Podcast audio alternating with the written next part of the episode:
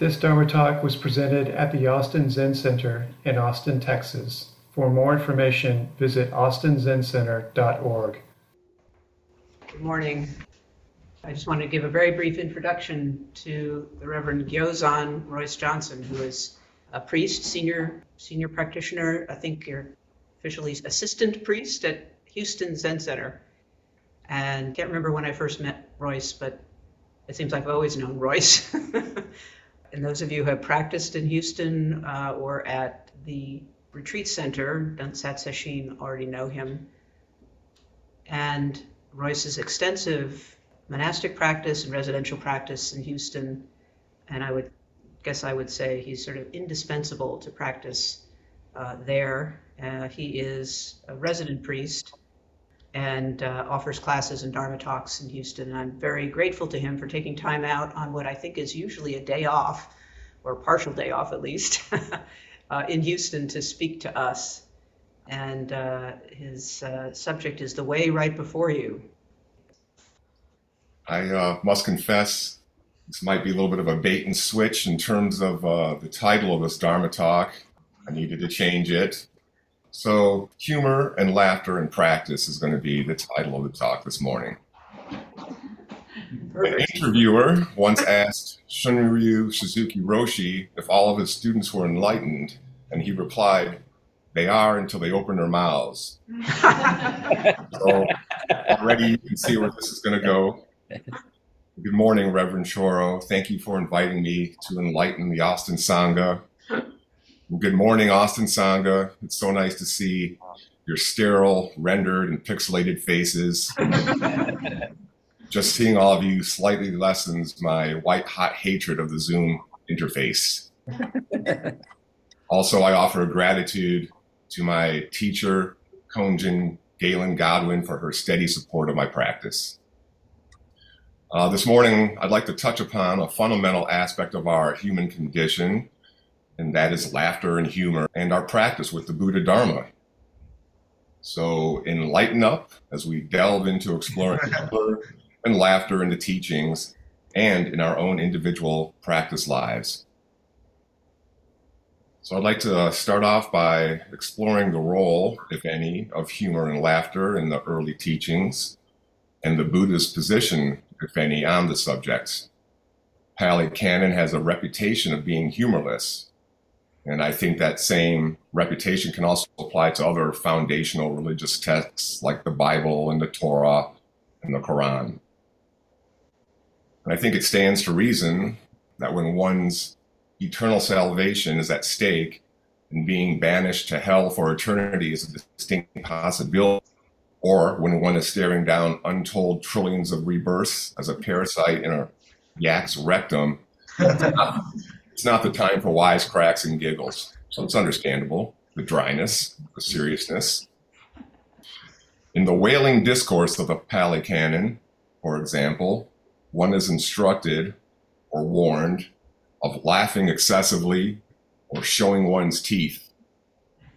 And from the Dhammapada comes this buzzkill.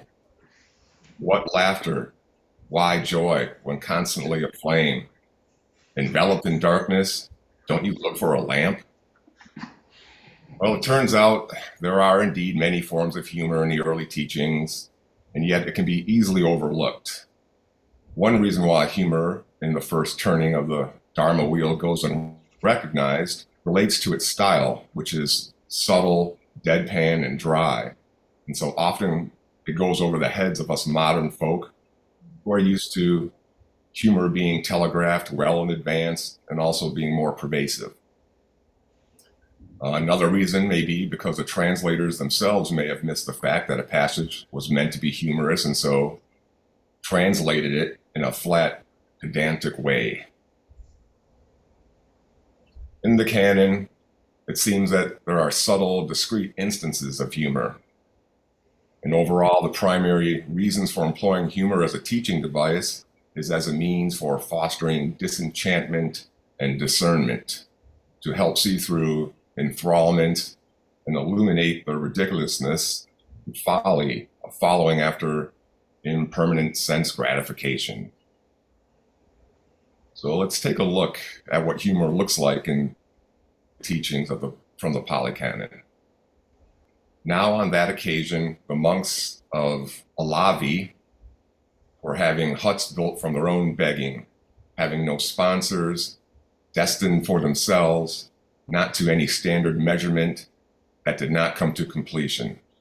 They were continually begging, continually hinting give a man, give labor, give an ox, give a wagon, give a machete, give an axe, give a spade, give a chisel, give rushes, give reeds, give grass, give clay.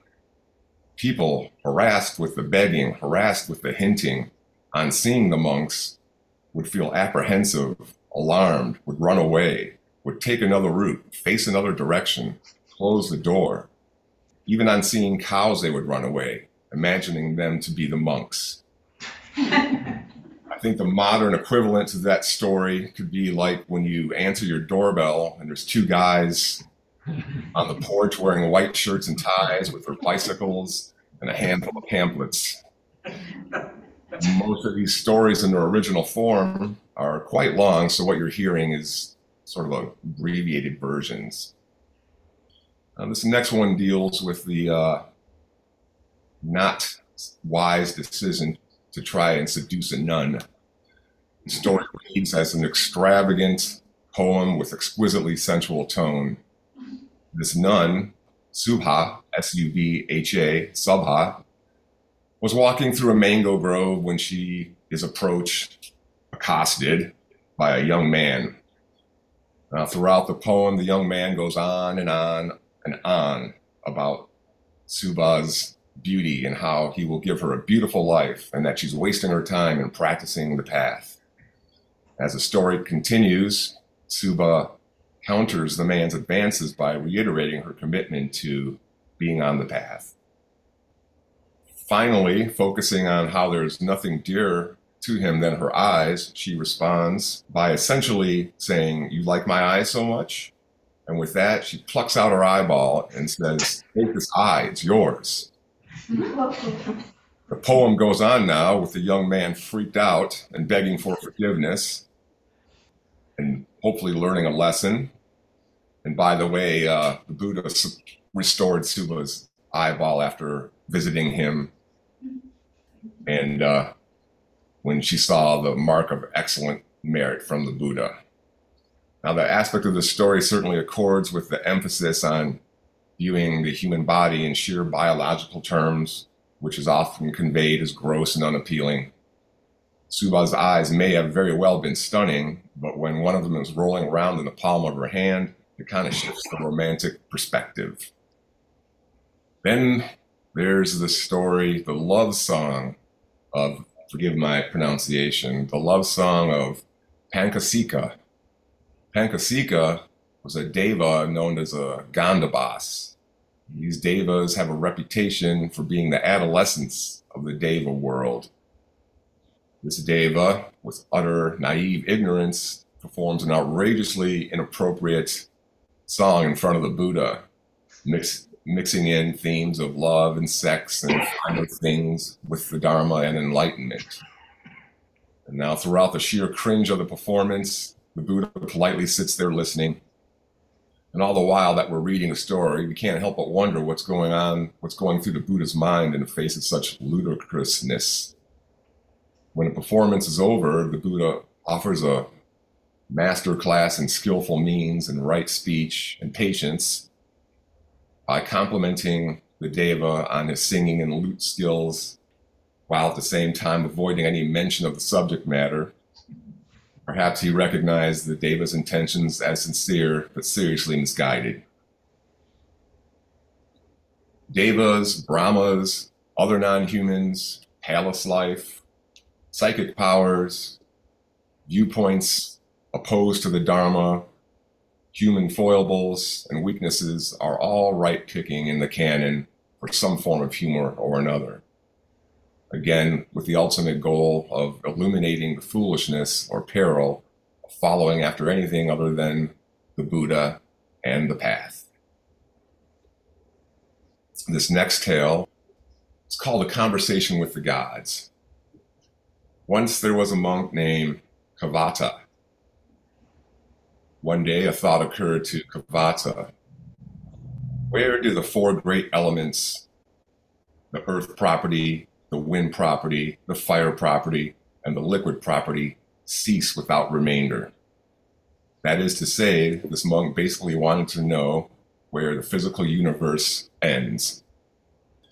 And so, by means of profound concentration, the way leading to the gods appeared in the center of his mind. He approached the gods of the retinue of the four great kings and asked them, Friends, where does the physical universe end? And the gods responded by saying, We also don't know where the physical universe ends. Go ask the four great kings. Their knowledge is higher and more sublime than ours. So he approaches the four great kings and asks them the same question Where does the physical universe end? The four great kings don't know either, and they send them to the gods of the 33. Kavada asks the gods of the 33, and they also don't know, and send them to Sakka, ruler of the gods. And Sakka doesn't know where the universe ends either. And on he goes, asking the Yama gods, God Santusita, the Nimmanarati god, God Sunamita, and God Vasavatti, and all don't know where the universe ends.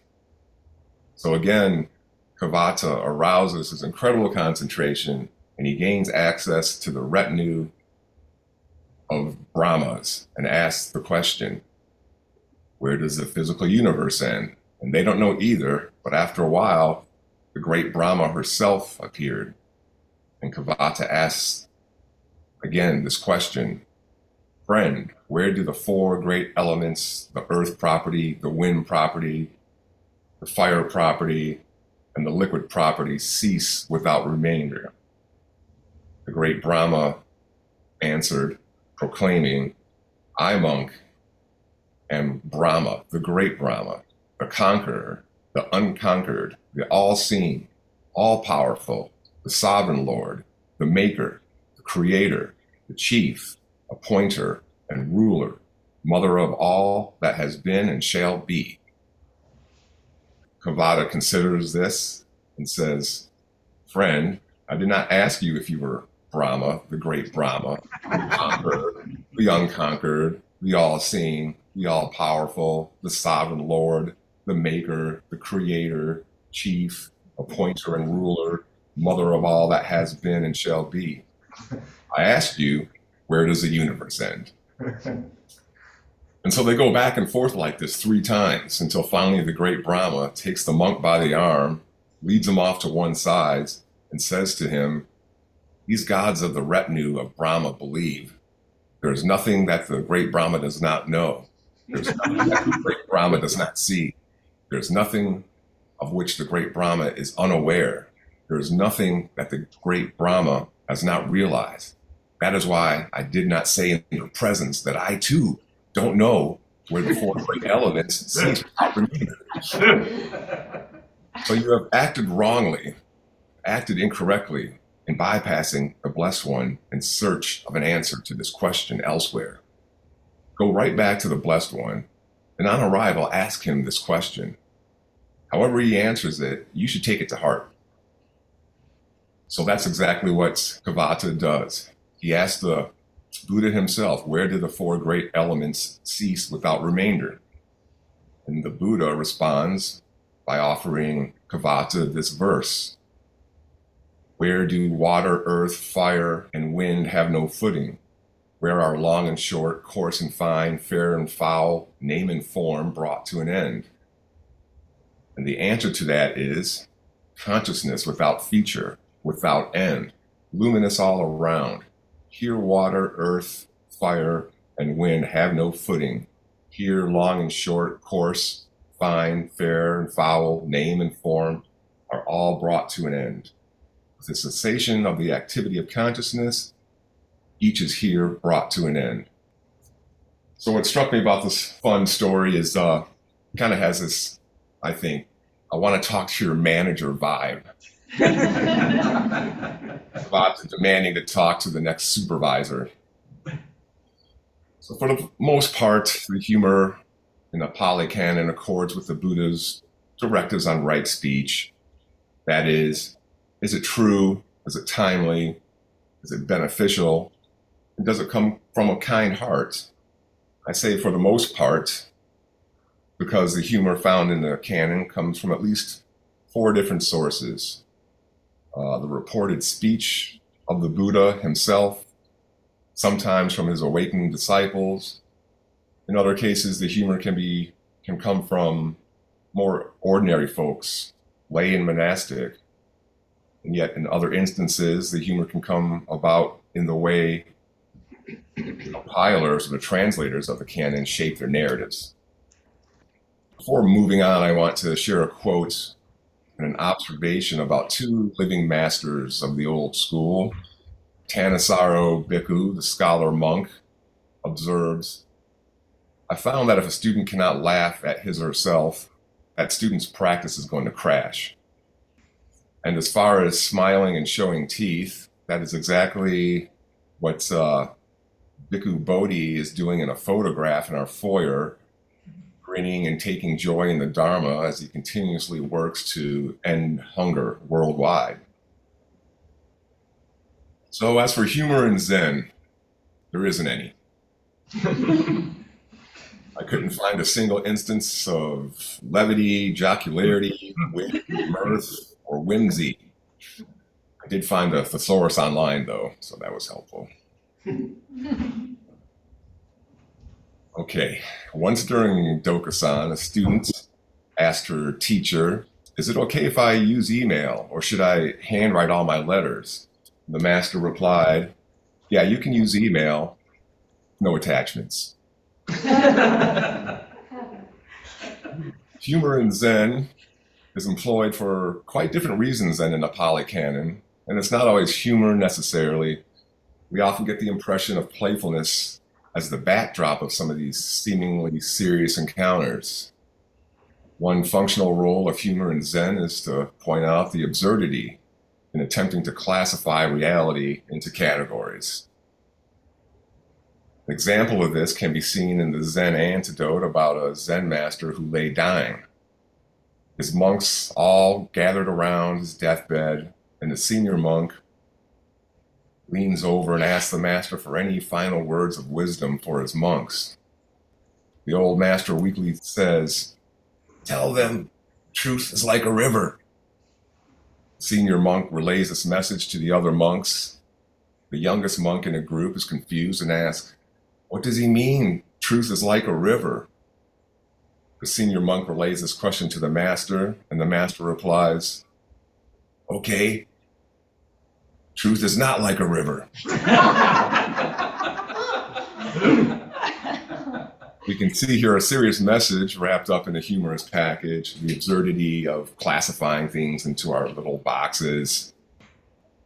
I like to use uh, you know, this imputational character Gaelyn Roshi likes to use the phrase decorate. We dress up, decorate reality. I like to use the word sticky notes, attached to everything as a way of uh, imputing reality, casting projections. So, truth is and is not like a river. It transcends classification and conceptualization. Humor and Zen stories can function to collapse dualities between the sacred and the profane, or the holy and the mundane, as in Ummon's response to the question, What is Buddha? With Ummon responding, Dried dung. or Tozan, Tozan's uh, reply to the question, What is Buddha? with Tozan replying, Three pounds of flax. Other functions of humor and Zen can serve to illuminate the harmony in opposites, seeing non duality within duality, vice versa, yin and yang symbol. Laughter can appear when the distance between two contradictory ideas is suddenly eliminated, such as realizing that the snake is actually a stick and it's okay to come down out of the tree now. Some monks were sitting quietly in the garden of a Buddhist monastery on a calm, beautiful day. The prayer flag of the roof started flapping and fluttering in a breeze. A young monk observed, Flag is flapping. Another monk said, Wind is, flap, is flapping the flag. The Chan master Hui Neng, overhearing the two monks talking, declared, It is your minds that are flapping. Many centuries later, Wu Men Huikai responded, commenting on this episode wind, flag, minds flapping, several mouths were flapping.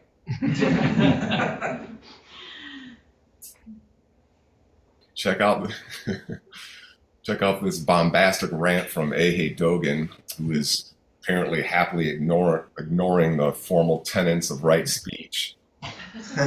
uh, fascicle 72 of the Shobo Genzo, the treasury of the true Dharma Eye. Do not listen to the words of unaccomplished Zen masters. They speak like this because they do not know the body and they do not know the mind, or they say so because they do not have compassion for sentient beings. These human faced dogs, human skinned dogs, who have turned into unwholesome dogs, have no intention of guarding the Buddha Dharma.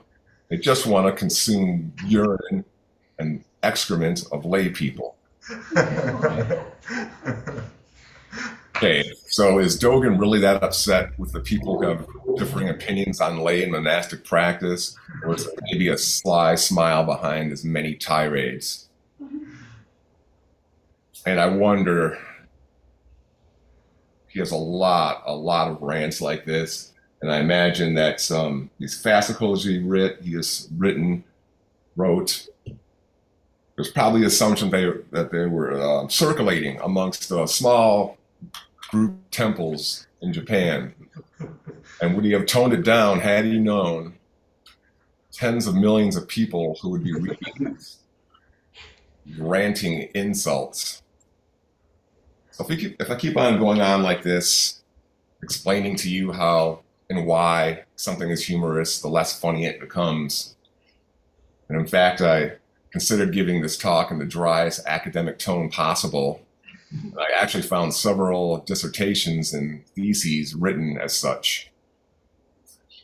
Playfulness, humor, levity, and laughing are all good medicine, perhaps even vital for an enduring, fruitful practice.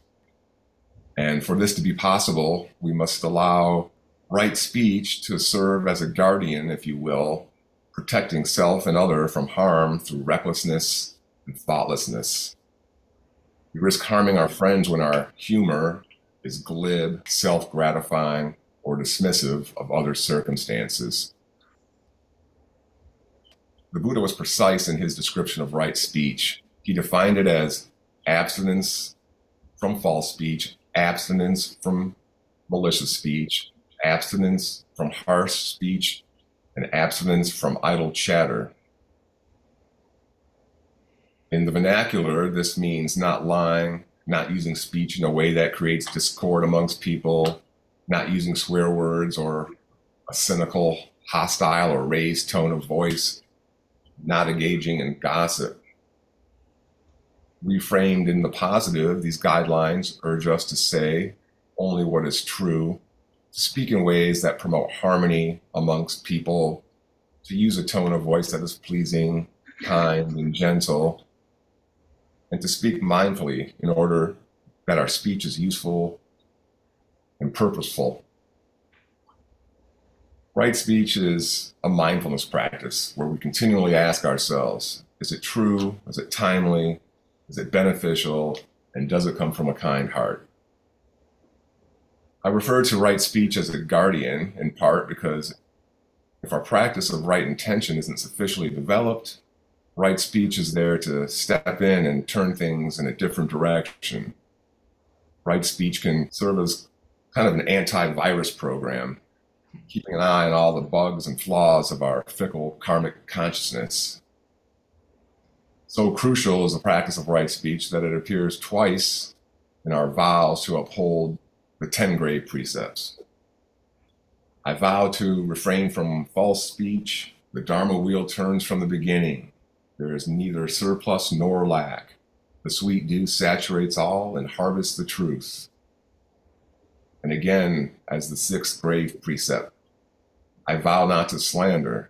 In the Buddha Dharma, go together, appreciate together, realize together, and actualize together. Do not permit haphazard talk. Do not corrupt the way. One fruit that is gained through medication, uh, excuse me, meditation practice is the faculty of non-reactivity, a spaciousness that opens up between our thoughts and actions, in this case, speech. Offering space where mindfulness can establish itself and take root. By upholding a tenet of right speech and by continually cultivating this spacious non reactivity, we can be humorous and playful with one another as we all practice this path together. The Dharma gate of ease and joy is always open, always accessible. So finally, yes, there is humor in the Buddhist teachings. Of course, there is, and it's always been there. So I invite you to explore this facet of the teachings and perhaps see the lightness and the cleverness and even the sarcasm in some of these stories and koans, as we in fact are these very koans. So, uh, with that, this mouth is going to stop flapping. Thank you so much. Anybody in the room would like to ask a question or offer some humor, perhaps? Or seriousness? Yes, Pat. Well, so Royce, I just wondered, you said explore and go and find these stories, but where would you start to find these stories? They were totally new to me, um, the old stories. So. Well, I found um, a lot of these examples. I didn't, believe it or not, I didn't just like impute, make up these humorous aspects. Um, the ones from the Pali Canon were all pointed out uh, from, um, again, Thanissaro Bhikkhu. And I just did um, research online. A lot of it's really, you know, a lot of the, I came across a lot of the corny jokes, corny Zen jokes, one of which I told about no attachments. I didn't. I didn't do the hot dog one with everything. I spared you that. so yeah, just look around. It's almost like you know, um, when when one is in the mood, when there's a little bit of levity in the mind, take a look at these stories with such a mind and see what might come up. I find it hard to believe that um, that these Zen stories are as behind the seriousness I think we can find some warm smiles in these interactions. Thank you. Mel Weitsman told that story about the hot dog vendor. Someone comes up and says, you know, make me one with everything, right? Yeah. That's the story.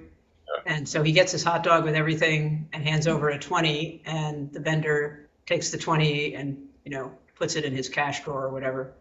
And he says, What about my change?